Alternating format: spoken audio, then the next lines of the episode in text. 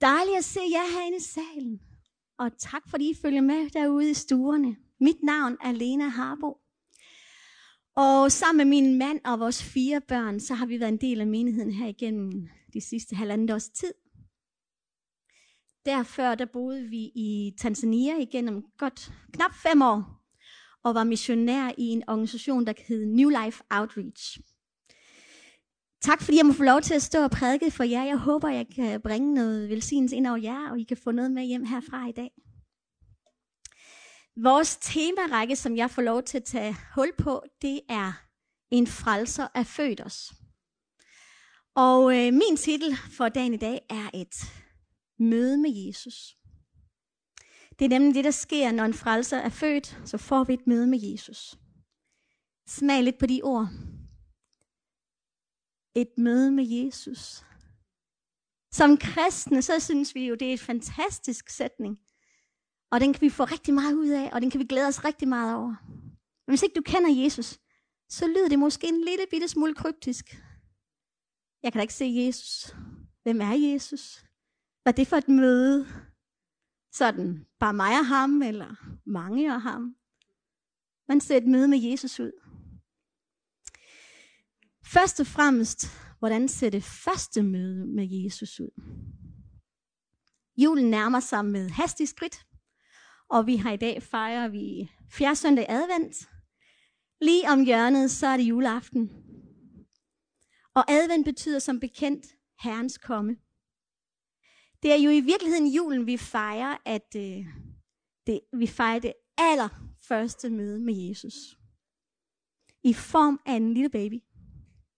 Verdens frelser, fredsfyrsten, kongernes konge, Guds søn. Det var, hvad Jesus han var. Men selv Jesus kom til jorden helt fra start som et lille barn. Jeg har ikke små babyer mere. Men jeg synes, det var meget sjovt, det der stod her i den her adventskalender. For jeg har det ligesom hende moren. Når man holder ens egen baby, så sker der noget helt særligt. Det holder man så meget af. Det er det bedste, der er sket. At se ens egen små babyer lige ned i øjnene. Hvordan må det ikke have været for Maria at have set Jesus for første gang? Ikke nok med, at det var hendes første barn, men hun skulle også dele ham med resten af verden. En søn, ligesom mine egne børn, som fra starten ingenting kunne. Jesus frelste ikke nogen lige, da han blev født. Han var jo trods alt bare en baby, der hverken kunne gå, stå eller tale. Han var bare et barn. Men da Maria holdt ham, så kiggede hun ned i en lille hjælpeløs baby, som ikke kunne anden og var afhængig af hende. Maria gik også fra at være en ung kvinde til at blive en mor. Der skete en forvandling i hende, ligesom for alle mulige andre møder i hele verden, Igen generationer.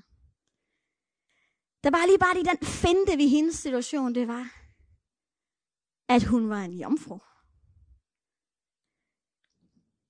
Det er lidt mystisk. Der er altså sket noget magisk den første dag. Den første nat i Bethlehem. Der stod verden nærmest stille. Selvom der var kaos omkring, Jesus blev født, så var der et mirakuløst, helligt øjeblik i det, at Jesus blev født. Gud blev menneske, født af en jomfru. Et menneske, som på sigt skulle frelse hele verden. Det var planen. Ikke kun igennem de der første ni måneder, Maria, hun var mor ligesom, var gravid ligesom mange andre kvinder. Nej, det var der blevet talt om igennem masser af år, gennem profetier. Så har man lagt an til den her store øjeblik, hvor Jesus skulle fødes. Det var en plan, som man profeterede, at Herren skulle komme, og Jesus han kom. Byen Bethlehem, der var fyldt med masser af mennesker. Der var proppet op, fordi at ham her kejseren Augustus, han havde bestemt, at han skulle tælle alle dem, han herskede over. Så der var et vremmel af mennesker. Men der var bare det, at de første, der mødte Jesus, det var ikke krofatteren, eller naboen inde ved siden af, eller den, den anden hotelejer. Det var hyrderne. I vores tid som missionær, var der en, en af vores opgaver var at være søndagsskoleleder. Og vi havde i vores børnekirke, der havde vi omkring øh, 100 børn. Nogle gange var der færre, nogle gange var der flere.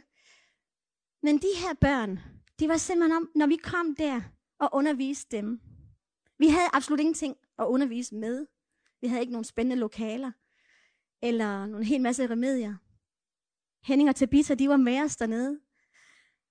Og øh, når vi underviste dem, så var det som om, at Guds ord, Bibelens ord, det blev simpelthen så utrolig autentisk. Det var som om, det blev så utrolig levende for os at fortælle lige der ned til sådan nogle afrikanske børn.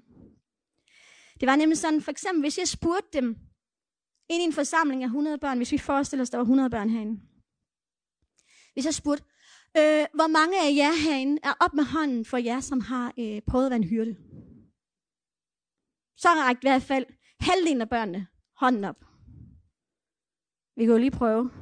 Hvis I nu leger, det her det er jo 100 børn, der er herinde. Så alle jer her i midtersektionen, tag lige, øh, hvis vi nu leger, I var hyrder, så ræk lige hånden op. Det er sådan cirka så mange, der var børn, der var hyrder. Men nogle gange så var vi med Egon Falk Ministries ude på kampagner langt ude i absolut ingenting. Man kører time på time på time på time ud i de fjerneste egne. Det er hans mission. At bringe evangeliet derud, Egon Falk. Og vi var med nogle gange. Og vi fik nogle gange æren af at komme med ud og fortælle de her børn om Jesus også. På børnekampagner. Det bar vi med i. Og når man spurgte derude, langt ude på landet, så er det måske 90 procent af børnene. For derude, der havde alle for og geder at gå og vogte. Så nu prøver vi lige et eksperiment igen. Hvis vi lige siger, at jeg der er bag pulten, I rækker ikke hånden op, men resten, det, prøv lige at række hånden op. Så mange var der. Børn. Der var hyrder. Er det ikke vildt? Det synes jeg er vildt. Det var så vildt. Når vi kom derud på kampagne og fortalte om Jesus, så kom vi ud til nogen, som slet ikke gik i skole. Men de kom løbende, for de så, at vi kom med nogle gode nyheder. Vi skulle jo fortælle dem om nogle historier, som de måske ikke engang rigtig kendte, for de havde ikke rigtig hørt dem, og nogen havde hørt dem. Og nogen synes, det var en spændende historie, og nogen kendte dem ikke rigtigt. Så fortalte vi om Guds ord. Og det var som om, at de der historier, for eksempel om David, der kæmpede mod vilde dyr, den gik lige i hjerterne på dem. Det kunne de godt genkende sig selv i. De forstod også historien om det der med den dame der, der mistede en mønt, for eksempel, og ledte efter en mønt. Det forstod de også, for de forstod godt den der følelse af, at hvis man virkelig havde noget, man virkelig var glad for, hvis man så mistede det. Hvis man ingenting, absolut ingenting har, men så mister det, det kunne de godt relatere til. De forstod også den smerte, en hyrde havde, hvis at for eksempel der var en ged, en ged eller et lam, der blev væk som om virkelig på den. Det kunne de godt forstå. Men jeg forestiller mig også, at beretningen om, at Jesus blev født, lagt i dyrenes fodertro, en krybbe i en stald, kun med dyr omkring sig, den beretning gik dem lige i hjerterne. Børnene i Tanzania, hvor vi fik lov at tjene med, måske også andre steder i verden, de regnes for halve mennesker. De er jo kun halv størrelse. De er jo ikke så store som voksne. På den måde havde de ikke så meget værdi. Jeg er glad for, at jeg ikke blev født i Tanzania. Jeg er jo ikke så høj. Men når de børn de kom og hørte om Jesus, så fik de pludselig værdi. Vi har prøvet at besøge fattige børn i deres små hjem, hvor de lagde en sæk frem og viste, at det var deres seng. De havde ikke engang en madras. Men sækken lå ved siden af et fodertro, som var dyrenes, fordi de sov med dyrene for at passe på dyrene. Og de sov måske i et hus, der lignede lidt mere en stald, end et hus, vi kender. Uden der var døre og vinduer. Sådan bor børn i Tanzania.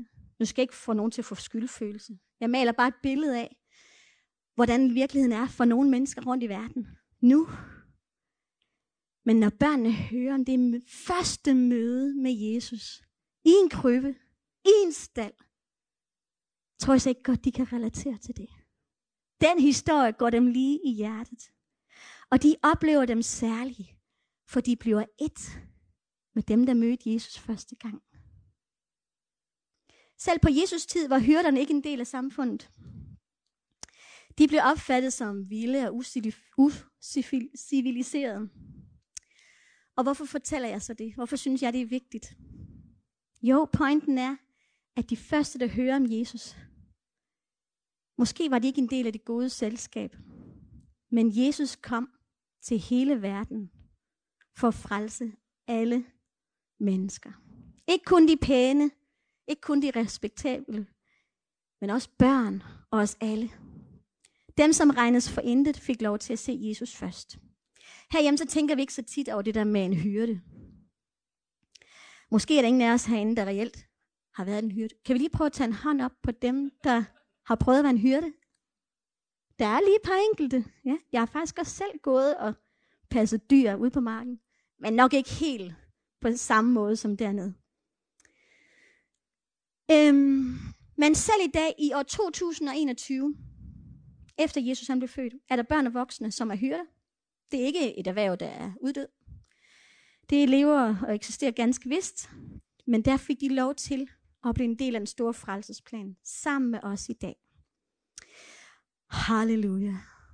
Så mange år efter. Og nu kommer vi til det bibelvers, der var lige før. Det med hyrderne. Undskyld, Helene. I den samme egen var der hyrder, som lå ude på marken og holdt nattevagt over deres jord. Der stod Herrens engel for dem, og Herrens herlighed strålede om dem, og de blev grebet af stor frygt.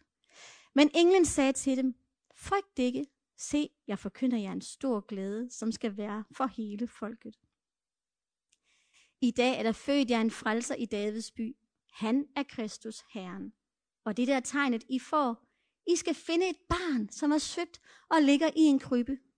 Og med et var der sammen med englen en himmelsk her herskar, som lovpriste Gud og sang.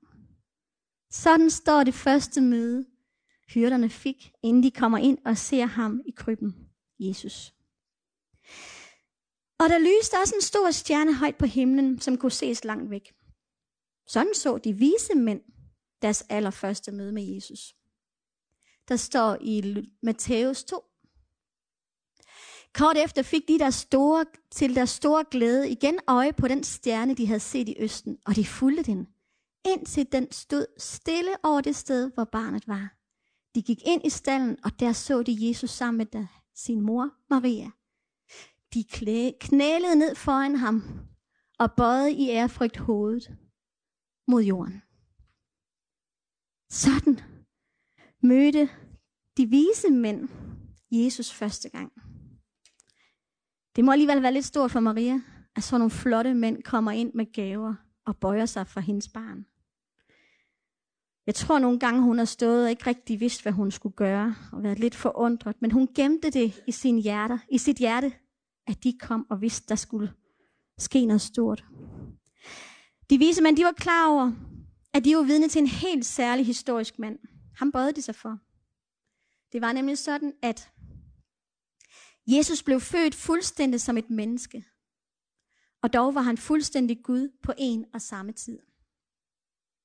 Det er et mysterium, som langt overgår din og min forstand. For mig er det en ret vild kombination. De klogeste og de viste og dem, som voksede, vogtede forne. De fik det med med Jesus. Igen, hvad kan vi lære det? At Jesus kom for alle mennesker. Og sådan så det allerførste møde ud. Øhm, siden så hører vi Ny Testamente. om Jesus virke og formål med at blive et menneske. Han underviste om hans far og himlen, og han bragte frelsen. Midt imellem, at der skete en hel masse spændende mirakler. Jesus han samler sig de her 12 tilhængere, som blev hans allernærmeste. Øhm, det var hans disciple, og de blev hans venner. Og de fulgte ham i tygt og tyndt. De var jo oprindeligt fiskere. De havde ingen cykel, eller de havde ingen bil, eller ingen computer. Okay, det er klart, i den tidsalder havde man ikke det dengang. Men de havde heller ikke ret mange. De havde måske ingen penge, eller de havde måske heller ikke nogen uddannelse. De var ikke lærte mennesker. De var bare fiskere. Men de blev Jesus nærmeste venner. Verdens frelser. Kongernes konge. De blev hans venner. Disciplen de så, hvordan Jesus han mødte andre mennesker, og hvordan andre mennesker fik deres første møde med ham. Ligesom englen også fortalte i adventskalenderen, så så de, hvordan blinde de kom til at se. De fik en forvandling. Hvordan syge de kom til at blive raske, og spedalske blev raske, og en dag, hvordan døde blev levende. De så, hvordan to fisk, to brød og fem fisk, eller omvendt, de blev til øh, et kæmpe stort mirakel. Hvordan det mættede tusindvis af mennesker. De så, hvordan troen voksede, og skarne voksede omkring Jesus. Han fik så mange, der fulgte ham. Der var noget særligt over Jesus. Og vi læser det ene vilde mirakel efter det andet. Men selvom, Jesus, selvom disciplerne var helt først for, helt med i første række, så alt omkring sig, så kom de også til at tvivle indimellem. De tvivlede, da de var ude i båden i den store storm. Og ellers mange gange hen ad vejen. Og alligevel, de var så tæt på, og trods det, så tvivlede de. Selv da Jesus han kom og gjorde det, han skulle gøre. Han havde fortalt dem, at han skulle dø på korset. Han havde fortalt dem, at han skulle opstå igen. Men de blev så frygtelig ked af det, fordi da han først var død, så gik de op for ham. Jamen han gjorde jo det, han skulle. Han døde jo. Men de troede ikke på, at han ville opstå igen. Og det gjorde han. Han opstod igen, og de blev jo helt for, forskrækket og overrasket. Jamen Jesus, er det virkelig sandt? Du er virkelig Guds søn.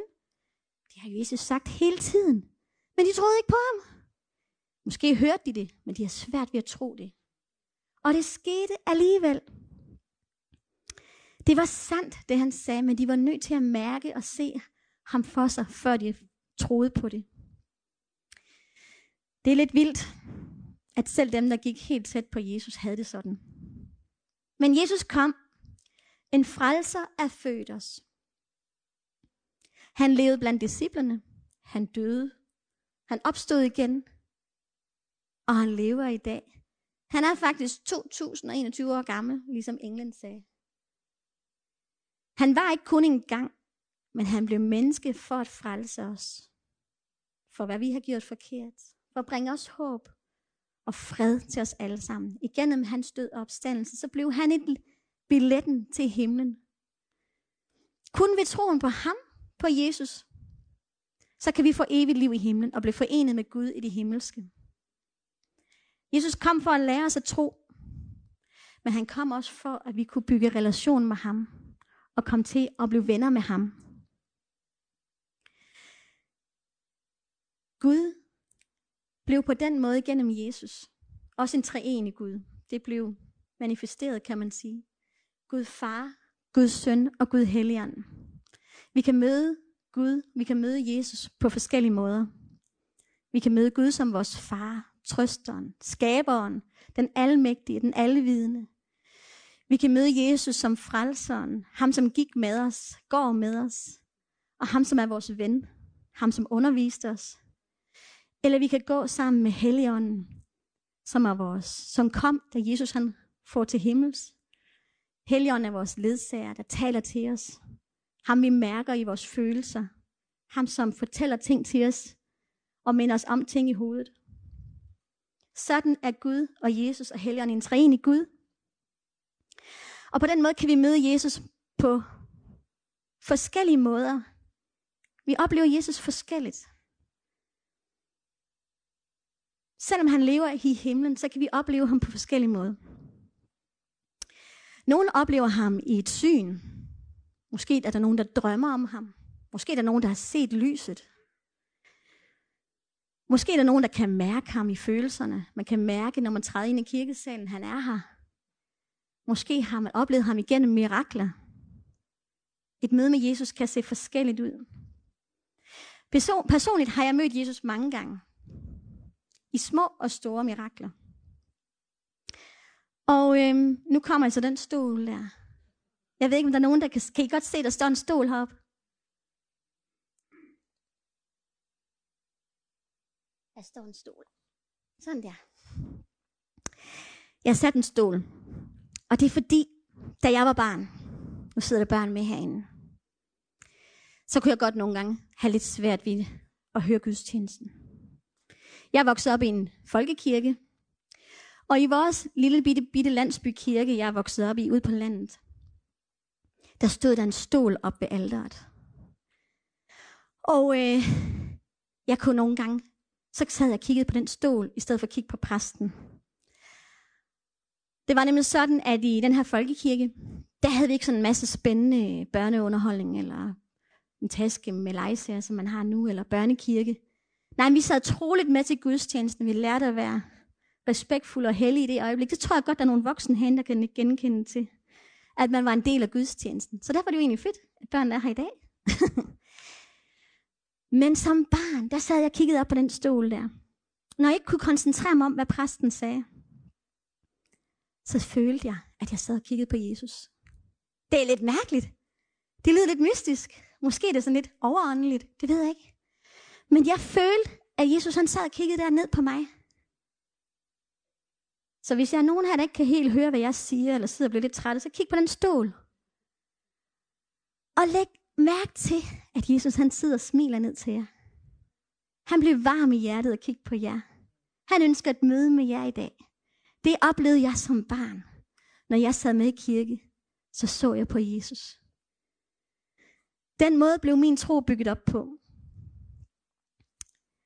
Og gennem i årene, jeg følte hans varme, og, han, og jeg oplevede en fred, når jeg kiggede på ham. Det er det, jeg vil lige sige med det. Op gennem årene, så har jeg oplevet alle mulige forskellige mirakler og vidnesbyrd. Og jeg har oplevet, at Jesus han er gået ved min side. Jeg har ikke tal på, hvordan jeg dagligt kan mærke, at han er med mig. Og jeg ved, for nogen lyder det mærkeligt. Men jeg oplever, at jeg har en relation med Jesus. Jeg mærker, at han giver mig varme og tryghed. Jeg mærker, at han giver mig ro, og han giver mig hvile. Han kan også give mig klarhed og indsigt. Det er bare ikke altid, det står lige klart for mig. Jeg kan også godt blive som disciplene. Selvom jeg har på kampagnen, der set folk være blinde og få synet igen. Jeg har set raske, nej syge, blive raske igen. Jeg har selv oplevet store mirakler på min egen krop. Og alligevel, så kan jeg tvivle som disciplen ind imellem. Jeg prøvede en gang, så sagde jeg, jeg var i min nød i Tanzania, det havde været et par gange, eller to. der var på et tidspunkt, hvor jeg sagde til Jesus, jeg er simpelthen, jeg ved godt, du er. Jeg har bare lyst til at mærke, at du virkelig er. Jeg har brug for at mærke det. Og nu stiller der en udfordring, Jesus. Jeg vil gerne se dig tre dage i streg. Tre dage i streg. Du skal vise dig på en eller anden måde. Vi var i sådan en, øh, en klemme økonomisk. Vi havde så meget brug for nogle penge ind i en situation, der brændte på for os. Det har vi prøvet nogle gange. Men ved du hvad, når man står der og prøver det, så ser man bare Guds store mirakler. Og en af gangene, så øh, kan jeg huske, at jeg var mødt ind på vores kontor i Tanzania. Vi er ikke ret mange hvide mennesker dernede, så derfor skiller man sig lidt ud. Så det er ikke sådan helt vildt populært at stå og hyle. Så jeg gik ned på toilettet, låste min dør, og så lagde jeg mig på knæ, for det var der, jeg kunne føle, at jeg kunne være alene. Og så lagde jeg på knæ, så græd jeg, og det lå en hel, en hel vandpyt der af tårer. Hvor jeg sagde til Jesus, du er nødt til at komme til mig. Jeg har brug for at mærke dig. Og jeg udøste min, min smerte til ham. Men jeg kunne ikke blive siddende på det toilet. Da jeg rejste mig op fra toilettet, ej, jeg sad ikke på toilettet, men jeg sad på gulvet inde ved toilettet. Da jeg rejste mig op, så fik jeg sådan en fred indeni. Og jeg tænkte, nå, nu retter jeg mig lige lidt igen. Så går jeg ud, så går jeg op på kontoret. Jeg skulle nemlig have et møde med en ung fyr. Vi har lovet, vi har fået nogle penge, vi har lovet, vi skulle give ham penge til en uddannelse. De penge kunne vi bare så godt bruge selv. Nu var det bare sådan, at vi havde lovet ham de penge der. Så jeg sad til det møde, og jeg fortalte ham, at han skulle få de penge, og jeg, det skulle blive godt, og han skulle få en fed uddannelse, så han fik en fremtid. Da det møde var slut, så kiggede jeg på min mail. Og i en mail, så var der kommet nogle penge til os. Fra nogle anonym giver. Nogle penge, vi lige stod og manglede. Jeg ved ikke, hvem det var, der gav os dem. Men når jeg kiggede på klokkeslættet, den mail kom ind, så kunne jeg se tilbage, og jeg ved godt, det lyder vildt. Men det var på samme øjeblik, som jeg rejste mig fra det gulv. Og det blev så stort for mig. Det skal Gud være en klap for. Dagen efter, så var jeg jo lidt mere glad. Fordi at, det, øh, det var fedt nok, så fik vi nogle penge, vi manglede. Så gik jeg på arbejde. Det var ikke så normalt, fordi hvide mennesker går ikke så tit. Det er slag, især ikke kvinder.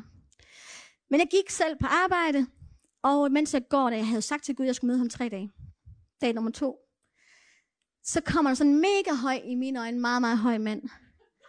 Og øh, han kommer gående mod mig, afrikaner, helt, helt mørk afrikaner.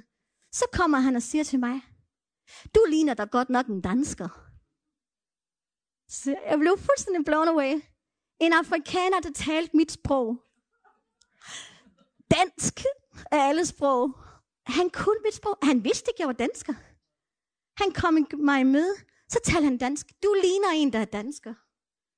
Ja, det var jeg godt nok. Det kunne jeg kun give ham ret i. På den måde, så følte jeg, at det var en himmelsk omsorg for mig. Jeg, jeg ved godt, det er fuldstændig ligegyldigt. Men på en måde, så følte jeg Jesus lige der. Jeg havde jo sagt, at jeg skulle møde dig, Jesus. Og han fortalte, hvorfor han havde været i Danmark. Der var nogen, der havde sponsoreret ham. Han havde fået en uddannelse. Han havde fået nok penge til, at han kunne komme tilbage og tjene Gud der. Det er jo fantastisk. Dag nummer tre. Det var så varmt, så varmt i Tanzania. Og det er sweat op på vores kontor, der var. Og jeg skulle gå hjem. Der må have været et eller andet med vores bil, siden jeg gik på arbejde, og jeg skulle også gå hjem. Men jeg var nødt til at gå hjem efter en lang dag, det havde varmt, og var egentlig sådan lidt træt, at jeg skulle gå. Men jeg sagde ingenting, for jeg var en pæn dame, der bare gik hjem og gjorde, som jeg skulle. Men så kom der en og tilbød en af de unge fyre på kontoret. Han kom og sagde, du ligner en, der godt kunne bruge et lift hjem. Må jeg ikke køre dig? Uanset hvorhen du skal, jeg kører dig. Og igen, der mærkede jeg Guds omsorg for mig. Det synes jeg var så stærkt. Det var en måde at sætte Jesus på prøve på. Ser en. Og man kan se de små ting eller de store ting. Og jeg føler, at jeg her til sidst, jeg håber, jeg lige har et øjeblik mere. Kan I tåle at høre flere vidnesbyrd?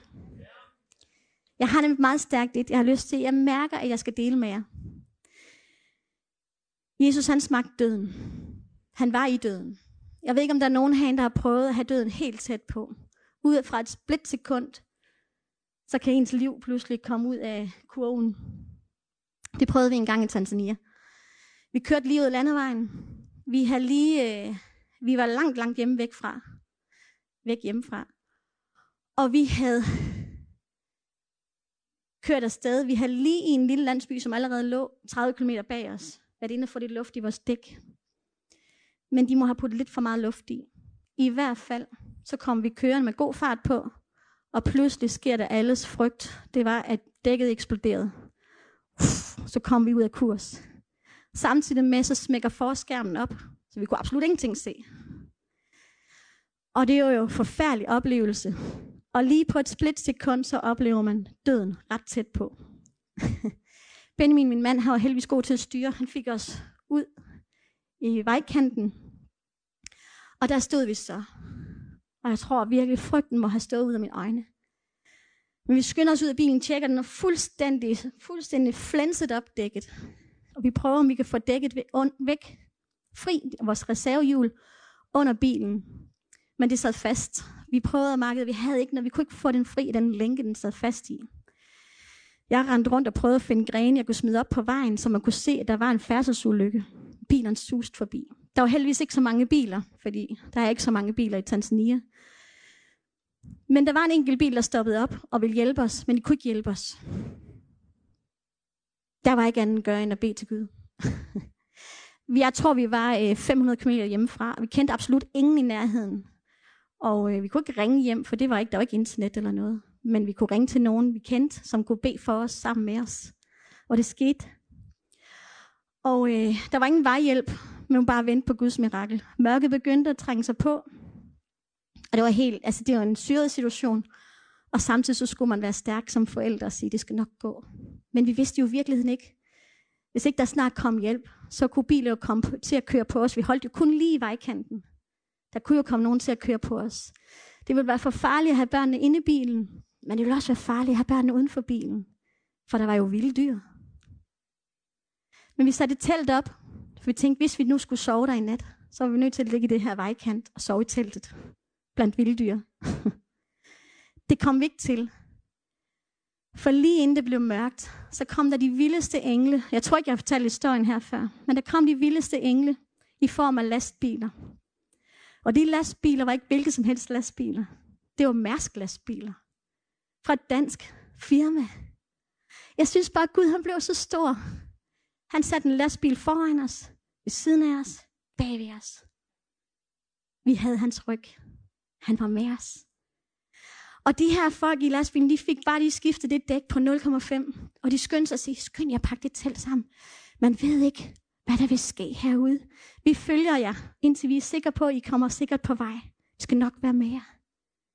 Sådan viste Jesus sig for os i det vildeste vidnesbyrd. Og det blev så stort. Jesus, han viger ikke fra vores side. Men hvordan ser dit møde med Jesus ud?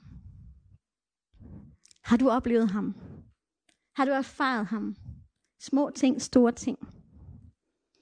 Har du en relation med ham? Lige der, hvor jeg stod i den her voldsomme situation, der var glad for, at jeg vidste, at hvis vi var døde lige der, fordi jeg havde Jesus, så vidste jeg, at han havde, jeg kunne komme til at have evigt liv sammen med ham i himlen. Sikke en fantastisk hjælp det var. Men jeg vidste også, at han ville hjælpe mig, og han hjalp mig. Men det kunne jo kun ske, fordi jeg kendte ham. Jeg vil bare sige til dig, det er ikke for sent at komme til at lære Jesus at kende. Han er vores frelser i dag. Han er kommet for at redde dig i dag.